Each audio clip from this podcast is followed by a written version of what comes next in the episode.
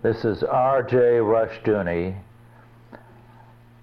This evening, our easy chair guest is Sam Blumenfeld. Sam has been with us many times before. He was for a time a staff member. Now he has his own foundation and an excellent national work furthering homeschooling, among other things. It's always been a pleasure to hear Sam, and a special pleasure this time because the work is progressing so well.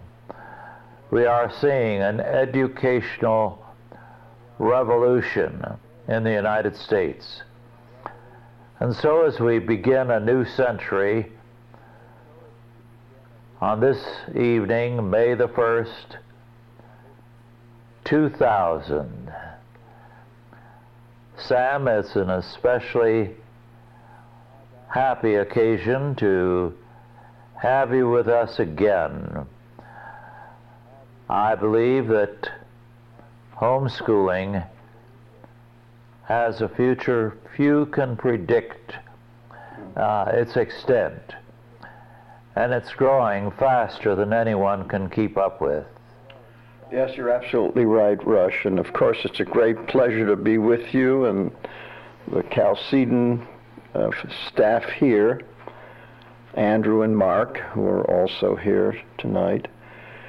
What is today's date now? Is it the May 2nd or May 1st? Today is May 1st. Well, this is May Day, as a matter of fact. They're having all of these parades in Moscow, yeah, and Havana, and but I came to San Jose or Santa Clara last weekend for the CHEA homeschool conference. CHEA standing for Christian Home Educators Association, not California Home Educators Association, and that was made very clear by Philip Trout, the president of the organization, who was is very, very adamant about the Christian character of this homeschool association, because he sees in the Christian homeschool movement a grassroots return to the faith, a grassroots return to a deeper understanding of what Christianity means for everyday life, something which unfortunately the churches are not preaching very well. It's sort of tragic that the churches themselves, the ministers, are not encouraging Christian parents to take their children out of the public schools at a time when we know that the public schools are so completely influenced by satanic forces.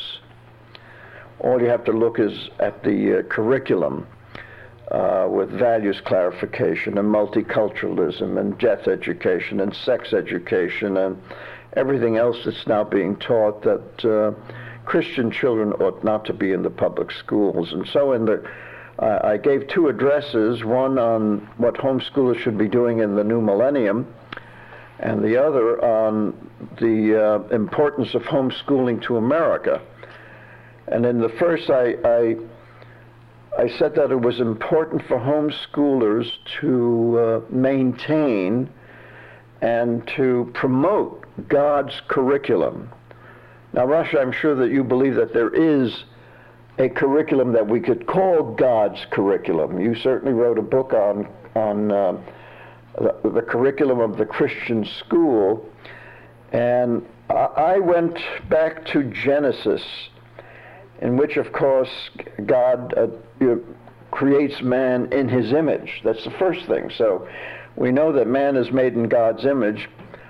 He's not an animal.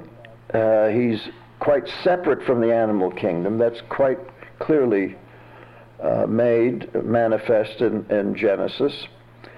And also, apart from telling man that he's made in God's image, which means that he's creative, doesn't mean that he is like God, he's not another God, but he has certain attributes of God. Would you not agree to that, Rush? That he has certain attributes of God, which is creativity and intelligence and the means to take dominion, because God says take dominion. And of course, he gave man the power of language. He didn't give it to any other creature. He gave it man the power of language, because without the power of language, without the power to define, you could not take dominion. Language really is the means by which man takes dominion over the earth, over the fowl, and all the other things. Another important thing that God does is that he brings all of the animals to Adam, and he says, name them. So he turns Adam into a scientist, an observer of nature, and a lexicographer, a maker of dictionaries, because here Adam has to now name all the animals, which I imagine that was the first lesson that God gave Adam in God's curriculum. And so you can build an entire curriculum around God's concept of what man, what he made of man. And that's what I try to convey to the homeschoolers, that they had a very special mission in America, which was to reassert God's curriculum in this country among Christians. Now, Christian ministers who permit their members of their congregation to put their children in these satanic public schools are not teaching God's curriculum. They're, as a matter of fact, they're doing just the opposite. That's exactly right. Well, they're allowing their members to tie their children to Molech, to send them to the state. That's right. And also the whole concept of evolution means that man is an animal. So man is not made in the image of God in the public school. Man is an animal, to be trained like an animal. As a matter of fact, I would say now that the American school system is a human-animal management system. It has nothing to do with education, nothing whatever. From social engineering. That's it, yeah. Social engineering. And if, yes? Let me add to what you and Andrew Sandlin have said. You cited as basic in the beginning, in the Genesis account of creation, man being required by God to name the animals and all things. Right. Well, we forget, because our use of language has been very bad and has corrupted so much of it, that when God says man is to name the animals, it's a scientific task. Absolutely. It is to classify them. And that's why if a man's nature changed, he was renamed. He had to be reclassified.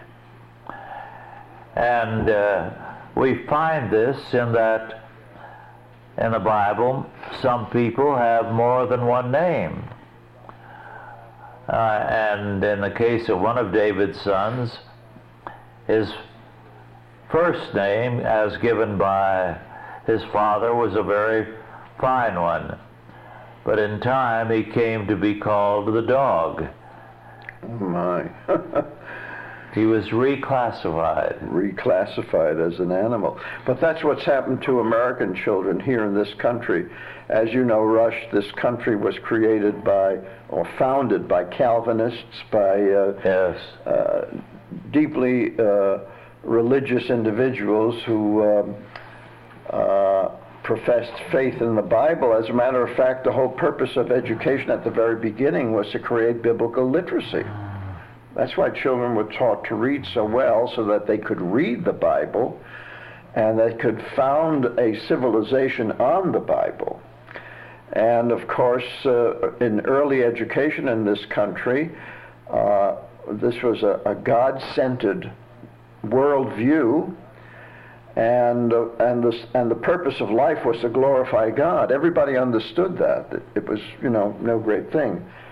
And then, of course, we entered, when the Unitarians took over, we entered what I call the Hegelian period, which lasted from about 1840 until until the turn of the century.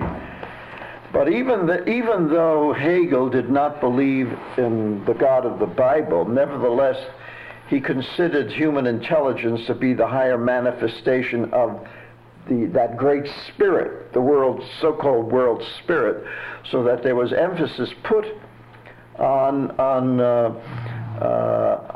developing the intellectual faculties. And as you know, in Calvinist times, the schools taught Latin, Greek, and Hebrew, because those were the languages of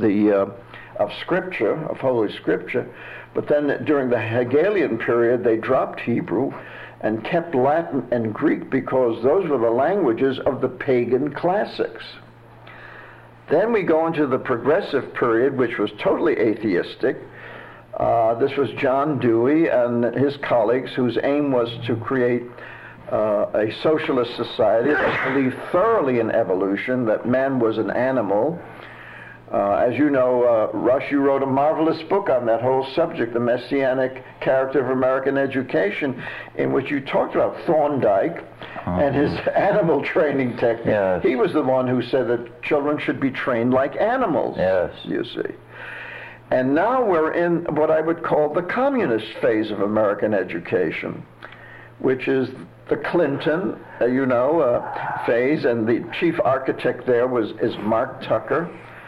He and the Clintons, and of course Hillary Clinton, was on Mark Tucker's board of trustees with his National Center for Education and the Economy, and they have simply adopted the communist form of education, which is training for specific jobs. The government plans your life for you, as was done under the Soviets in the Eastern European countries. They're getting away from that. Now we're headed toward that, you see. So, so man is not only thoroughly an animal, but he's a slave to the state. Yes. Mark, have you any comments about any of this? No, go ahead. The point I'm trying to make is that we've come so far that the homeschool movement has risen up simply because these parents realize what their children are up against in the public schools, particularly if they're Christian parents. They cannot wait for the ministers to wake up. It's as simple as that. The Christian ministers are asleep.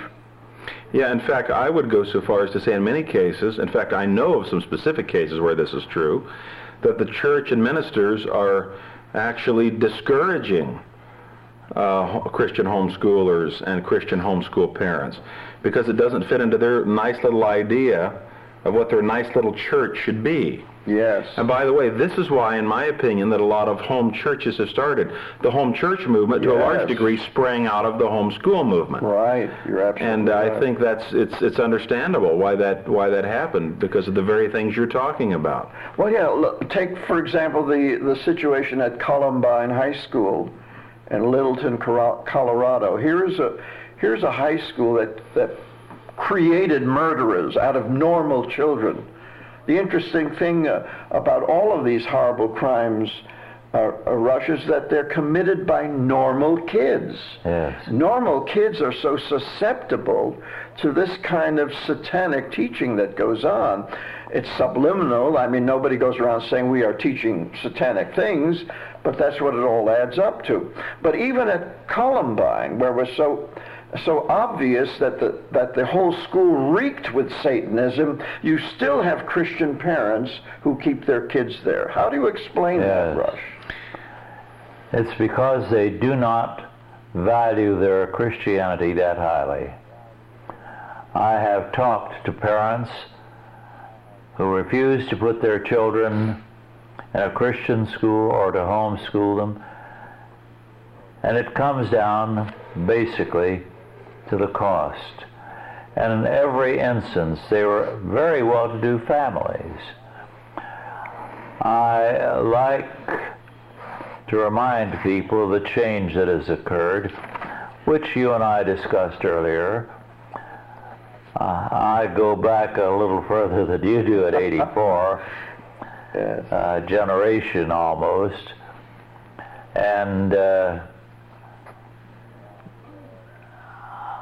when I was a child, when I was in high school, when I was in college, whenever I went home, any one of the farmhouses I visited, there would be a corner, usually in the kitchen, where there would be at least one shotgun and a rifle.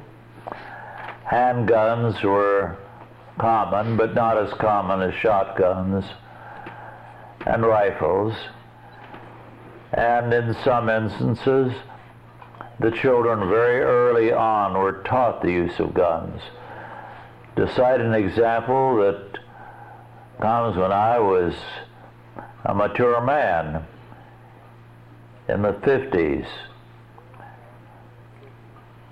here in California, a boy who, when he reached 6, received a .22 rifle for his birthday. And he was told what he was going to do with it. He was going to go out to the cow pasture where they had several horses, and watch for any ground squirrel or gopher to stick up his head and then to shoot and kill them. Because if he did not, sooner or later, a horse would break his leg on one of those gopher holes. He was also told that if he used the gun for anything else, he would get a whipping and he would lose the gun. Neither that boy nor any other I knew who was given a similar task ever abused the use of the gun. You never heard of anyone taking guns to school, or knives, or any kind of weapon. The difference is in the Christian culture. The difference is that then God had a place even in the public schools. Yes. Yeah. We have destroyed the meaning of education. We have created totally godless schools, and so we blame not ourselves but the guns. Why weren't the guns, when they were more common, a problem? Of course, the answer is that even the non-Christian families still had such a discipline from the older Christian faith that it carried over to their children. Well, you're absolutely right, and that's the problem today, and that's why so many Christian parents have become homeschoolers and joined Christian homeschooling organizations as opposed to just a general, non-denominational or secular organization. I interviewed Philip Trout, who is the president of CHIA, and he told me that he had been advised by many people to tone down the Christian character of the organization, to open it up to more secular individuals, and he said he refused to do that because he felt that the Christian homeschool movement was really the true, you might say, restoration of the Christian faith in this country, that it had to be grounded in families, it had to be grounded in the education of children, and it had to be grassroots. And that's because the Christian ministers weren't doing their jobs. And it has to involve application of the faith. Absolutely. And homeschoolers do that in a very practical way, because you have to remember, when you talk about Christians who put their children in public school, well, if you look at the state of your average church today, your average denomination, right, there's little that people 100 years ago would even recognize as Christianity. Very little theology. Some of it is frankly heretical. And a lot of these parents who put their children in public schools were themselves raised in public schools, and their parents were raised in public school, and there's several generations there have been raised in the public school, and they basically have the humanistic thinking of the public school. That's and right. They think of their Christian faith as basically something that's entirely separate. It's entirely a pietistic, right. Spiritual idea that doesn't really have any bearing. The homeschoolers have to take the application, and they're applying their faith in a very practical way. Yeah. That a lot of Christians just aren't used to the idea. They don't understand the idea that the Christian faith actually needs to be applied. Yes, but of course all of this has great implications for the government itself, for our view of politics and of the government's interests in education. I think that Christians must recognize that the government ought not to be involved in education because of what it has done to education. It has really destroyed education in this country. Perhaps it will help, Mark, perhaps you can do it, to let our readers know, or listeners, what CHEA stands for, C-H-E-A. Well, Sam mentioned it's Christian Home Educators Association. Mm-hmm. Yes, and it's not just in California. There are conventions like that. I know in Ohio there's the same organization. Here in California, CHEA has its own attorney in Sacramento. Roy Hanson. Yes, he monitors all the bills introduced. Lets the homeschoolers know. He's been a tremendous force.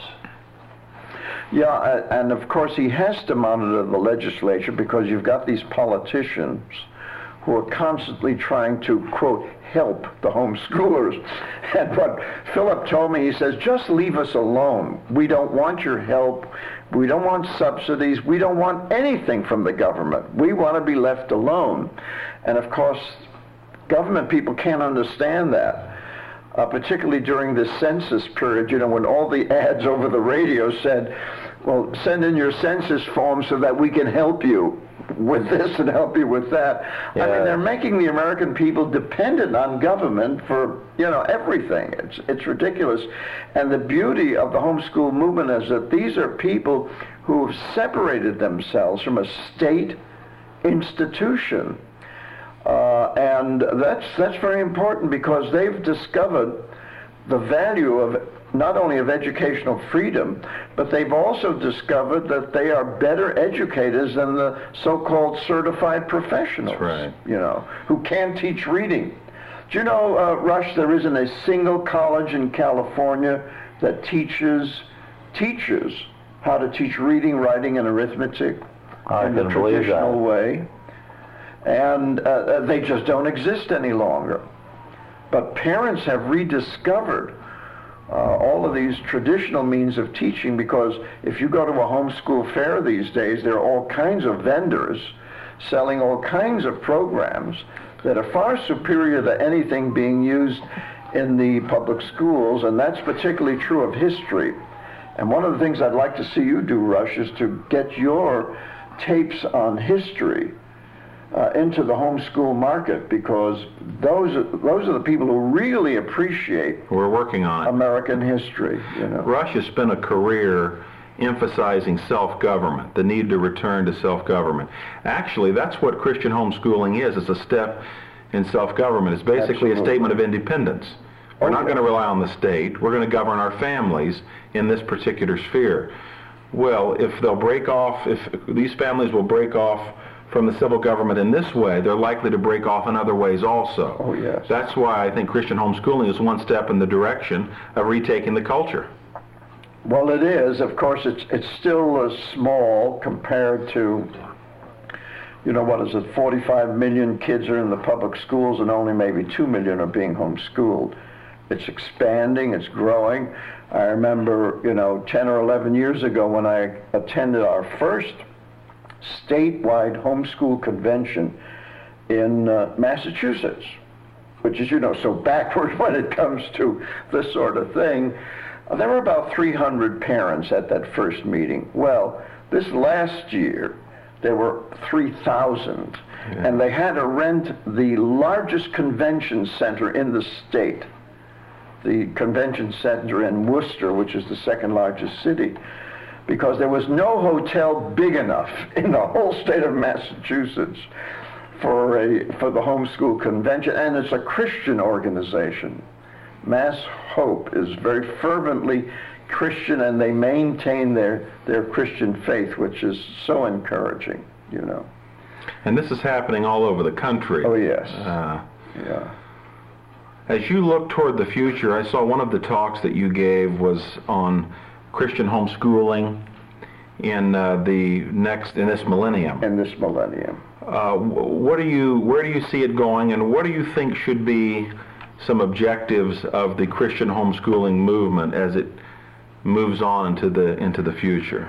Well, what's happening, you find some really remarkable things happening. For example, Michael Farris, who is the president of the Homeschool Legal Defense Association, has founded, along with his colleagues, has founded Patrick Henry College in Virginia. The purpose of the college is to train up homeschooled youngsters, homeschooled young people, to go up on the Hill and become aides and assistants to Christian congressmen.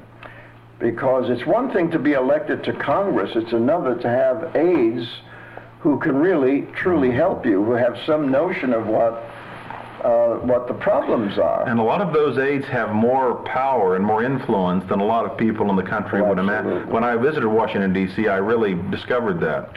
Yeah, because you find, for example, that a congressman may be elected and re-elected and then leave, but the aides will go from one congressman to another. They hang around. That's right. And they accumulate a tremendous amount of knowledge of how the system works. And so we need, and I told the homeschoolers, I said, you've got to get involved in politics, because your freedom depends on what state legislators and what people in Congress do. And I said, you've got to become not only involved with politics, but I said, you've got to run for office. And I looked at the room of leaders that I said, all of you would make wonderful legislators in Sacramento. And you ought to begin running for office, because they are the ones who can take your freedom away from you. That's right. Because we have such ignorant statesmen, so-called statesmen. We have such ignorant legislators in the state legislature. And of course, Rush, you're well acquainted with what goes on in Sacramento and also in Washington. And this is true, of course, of all of the state legislatures in America. So more and more homeschoolers are becoming legislators, are getting involved, and this is just the beginning. We have a whole new generation of young homeschoolers who are now reaching maturity. They're reaching they're in their 20s now.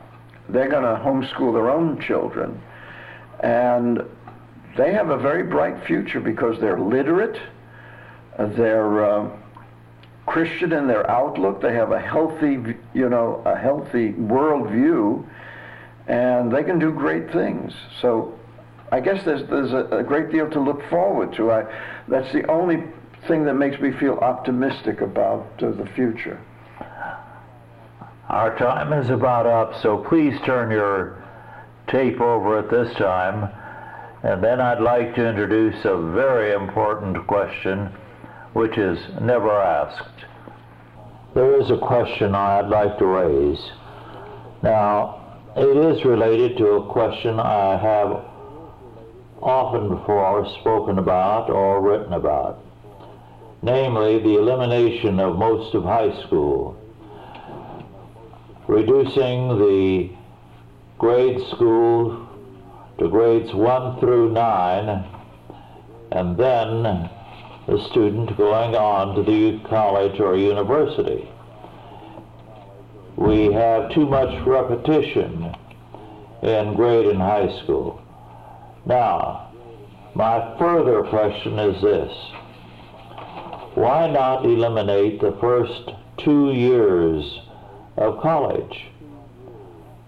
Put what must be taught into the high school, but have a person go to the university or college and begin work immediately in their field of major studies. Is there, meanwhile, any consideration for homeschooling for the first 2 years of college to get the student better prepared, because those years are the stupid ones at most universities. The classes will vary from 1,100 to 1,500, sometimes larger. They are poorly taught. The professor tries to be a popularizer. He makes the most outrageous statements, and I know that at Berkeley I used to challenge at times the veracity of their statements, and in one instance the man apologized publicly. Most of the time they act as though their only purpose there is to enjoy themselves by turning the course into a bid for popularity.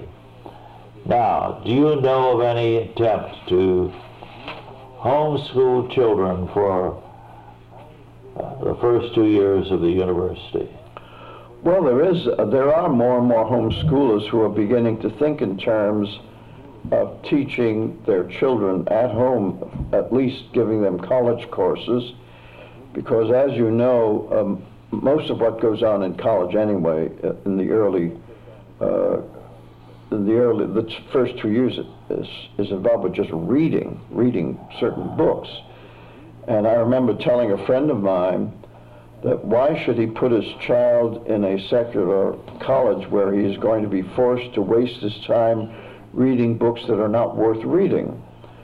That if he stayed at home, at least he could be reading books that are worth reading.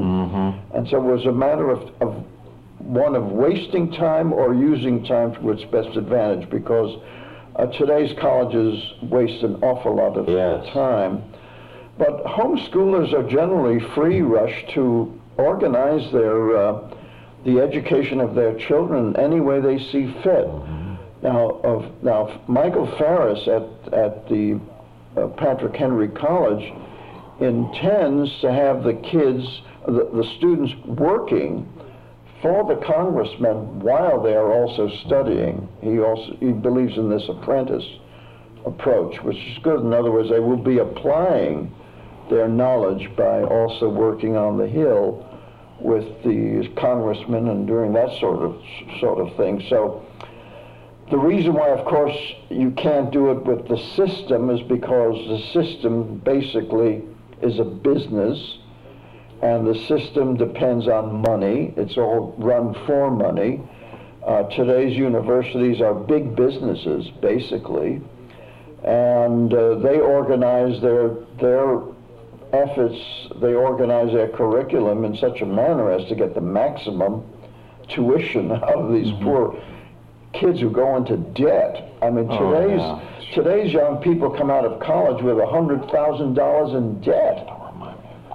Yes, well, not too many years ago they would not accept homeschoolers. Now the colleges and universities favor them. Oh, yes. So if we could get something started in this here area, I think we could, by sheer excellence, very quickly demonstrate that the first 2 years of college or the university could be homeschooled very easily and better than any other way. Yes, and I agree with you, and I've advised homeschoolers to definitely look into the first 2 years of college. Because you really only need to go to a university to be credentialed, to have whatever it is they now give, whatever diploma or piece of paper that you need in order to be able to say, well, you know, I'm a college graduate. But certainly the first 2 years can very easily be done by home, at home. Mm-hmm. And more colleges are willing to give credit for homeschooled work. And of course now there are so many college courses given by correspondence that you don't even have to attend a university these days to even go as far as a PhD.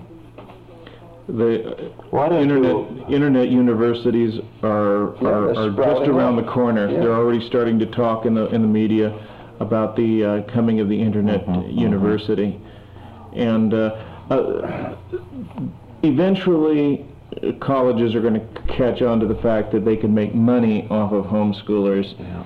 Whether it's through some kind of competency testing, and there are certain tests that have been around for a number of years to basically get you out of some of the freshman and sophomore classes if you can pass certain tests. I forget the name of those tests. College Level Examination Program. Yeah. CLEP. Uh-huh.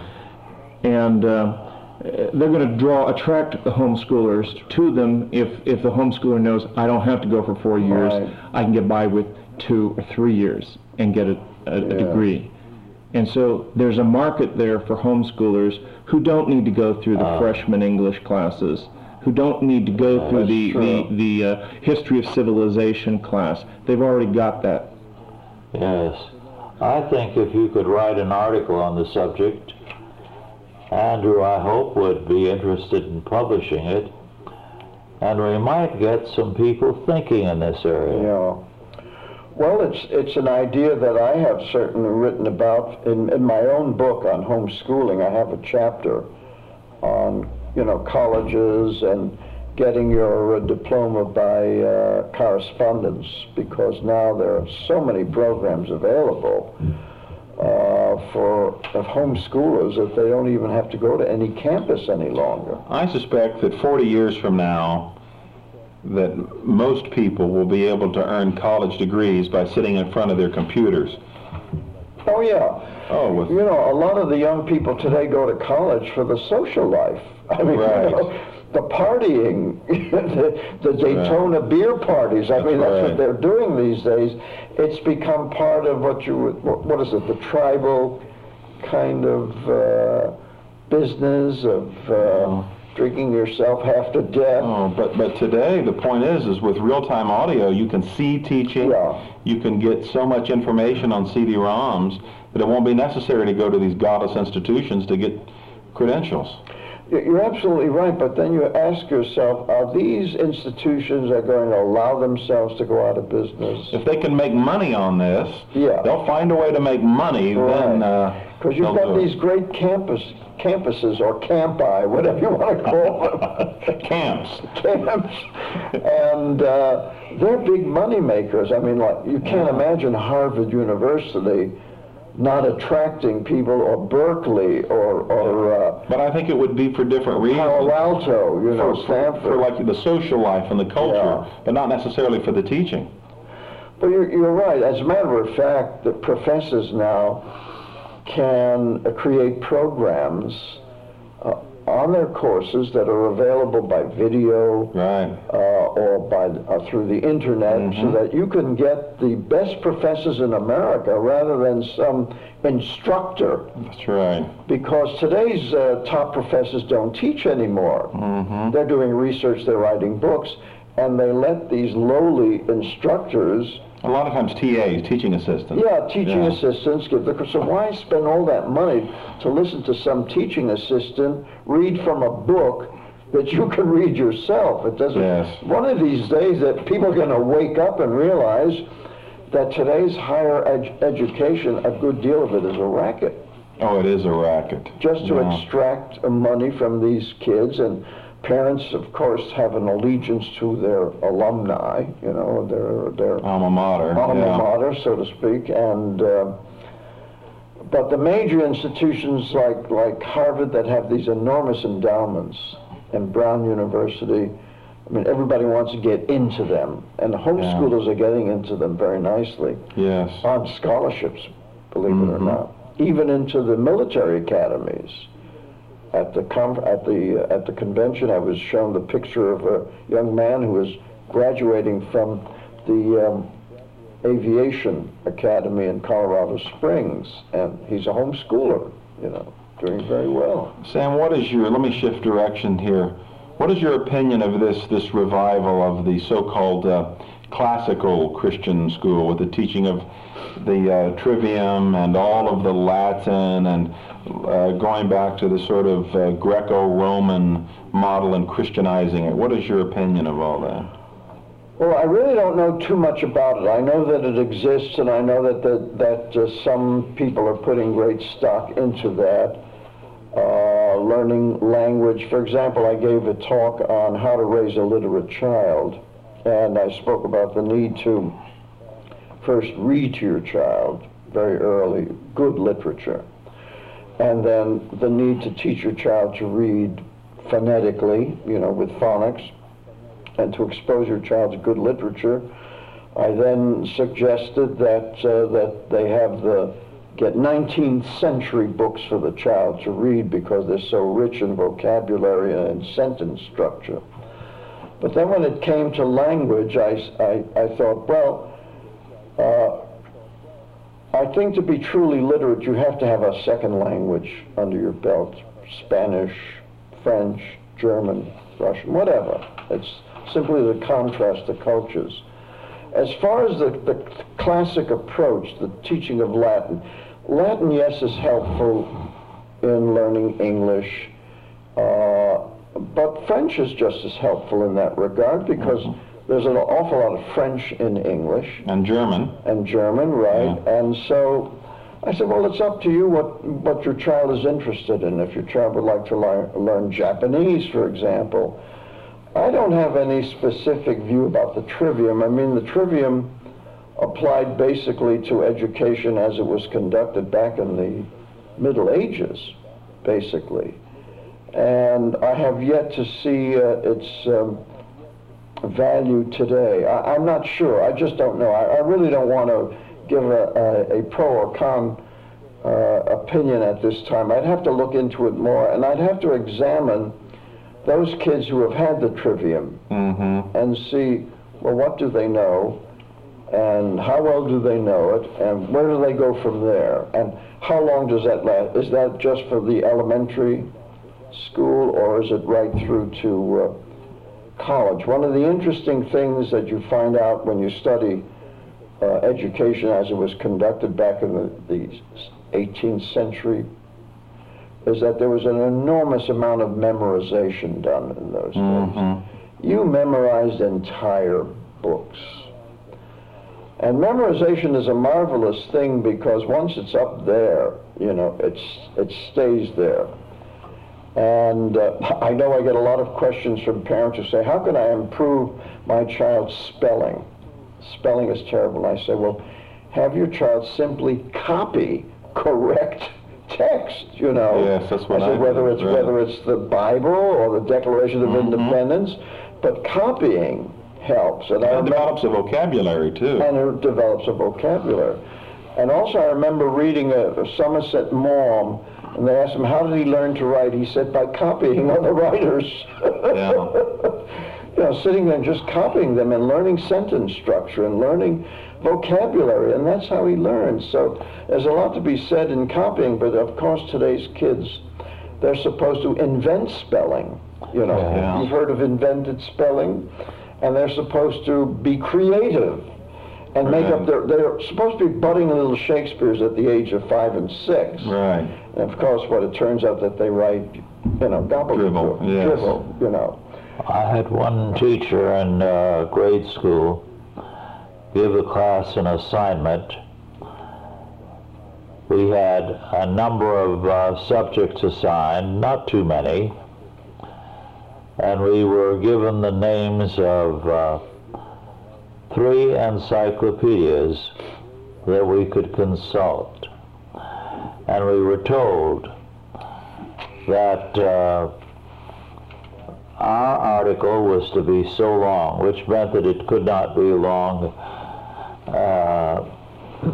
to the point of exceeding the article. We were to take the encyclopedias, words and sentences, and expand them to fill out a particular length. That proved to be one of the most difficult and outstanding assignments in my early grade school years, because for me and for everyone else, it meant that you started writing out of the encyclopedia article, but you had to expand it all the way through. And it was a taxing assignment, but it set also a model of what was required. Yes. And Rush, I know you write everything in longhand. Yes. And you write in cursive writing, don't you? That's the way you were taught. Well, you know, I'm trying to revive that. Most people today teach their children to print. And I tell them that if you teach a child to print first, they may never develop a decent cursive handwriting. But if you teach cursive first, you can always develop a good print style later on. Well, this is all new to these young people, and I tell them, well, that's the way it was done when I was in school, you know. That it was not extraordinary. And then they say, well, can you actually learn to read print and write cursive at the same time? Yes. And I tell them, we all did. What's the big deal? You know? Lot of them can't write a sentence without picking their pen up. Oh, I know. You know, with a whole word easily. You know, you ought to be able to do that. You should. Yeah. So I now have what is called the cursive first movement to return homeschoolers, at least I lecture to them. They're the only people who will listen to me on this whole issue of cursive writing. But cursive writing was developed over centuries to make it easier and faster and less tiring. If you write cursive correctly... People used to be able to take down everything you said that way. That's right. I know that in my later years, sometimes going to a lecture, people around me would be trying to take notes and could get a sentence out of a page of what he might give. And I never could understand why I could take down what he said almost verbatim. And the reason was, of course, they hadn't been taught as I was. And it was a pleasure when I went to the university to have that ability, because it was already gone. You know what's being lost, too, is the art of handwriting. You look at some of the penmanship. I was taught penmanship in school, but that's being lost. You don't look that old. You look at the inscription on a lot of the older books and the beautiful handwriting. But today with voice recognition technology, which of itself is good, people won't even have to learn to type anymore. They'll just simply speak into the computer. All of that is, but that's ridiculous. If you want to write a short note, a love letter, you know, you should be able to write it in good handwriting. But you know, this story is told of an American CEO who went to Germany to take part in a conference. And there he was taking notes, and this German sitting next to him noticed that this CEO was printing. And he went over to him and he said, "Can't you write?" The poor man was thoroughly embarrassed by the fact that he did not, was not able to write cursive, that he had to print. And here he was, a top CEO, and he realized how embarrassing it was, you see. Because the Germans learned, you know, how to write cursive. So when you're printing, you're really being very much of a child in that respect. You're writing like a child, you see. I think it is in the field of language studies and geography that we've had the greatest loss. Because back in the 20s, and our geography books went back to pre-war days, you learned to know the location of every nation on earth and every colony, the capital, the main product, what kind of transportation facilities they had, and so on, including some of their history. And people are amazed at how much I know about world history. A great deal of it I learned in the early years in my geography courses. Then I filled in the gaps later on. Mm-hmm. Well, yeah, the geography books back in those days were marvelous. I've come across many of them in antiquarian bookstores. And you see how thorough they were and how they covered the globe and every nation, and they were well illustrated too in the 1880s and the 1890s there, and the maps were beautiful. They had great maps, and today's kids are not given that kind of thorough education. Most of them don't know the capitals. That's right. It's just amazing the lack of knowledge that today's youngsters have about That's right. world history. About you asked, for example, today's college graduate to name America's wars in chronological order, and most couldn't do it. Most have no idea when the Civil War took place or when. You have to ask them, what came first, World War I or World War II? And you'd be surprised there are those who really don't know, you know. And I mean, the Spanish-American War is totally forgotten. Yeah, and the War of 1812 and all of that. The Mexican War is totally forgotten. Yeah. Nobody even, you ask an American student today about the Mexican War, they'll say, what? What war, right. you know? Or even today, they don't know who fought whom in World War I or World War II. Yes. That's very sad. They lose their history, they lose their direction for the future. That's why I consider the Rush's tapes on history to be so valuable. Oh, yes. And I hope that they're circulated among homeschoolers, because they're a prime audience. They love history. Mm-hmm. They enjoy history. Particularly the parents, you know, yes. who went to public schools and now are learning history for the first time, That's so right. they enjoy it also. Don't underestimate the value of homeschooling to the parents. I agree with that. See, not only the children. I want to return to a premise you began with because it was so powerful. You were arguing earlier that in essence, Christian homeschooling is replacing today's church as a theologically vigorous institution. And you know, I never thought of it in that light, but that's really true, because a lot of these children are taught not only general academic subjects, but also a theology, and that's often missing in the church itself. I noticed that about a lot of homeschool children. Sadly, they wouldn't get that same sort of theological vigor in the church that they attend, or at least in most churches. Yeah, they won't get it in Sunday school. No, or even sadly from the pulpit. Right.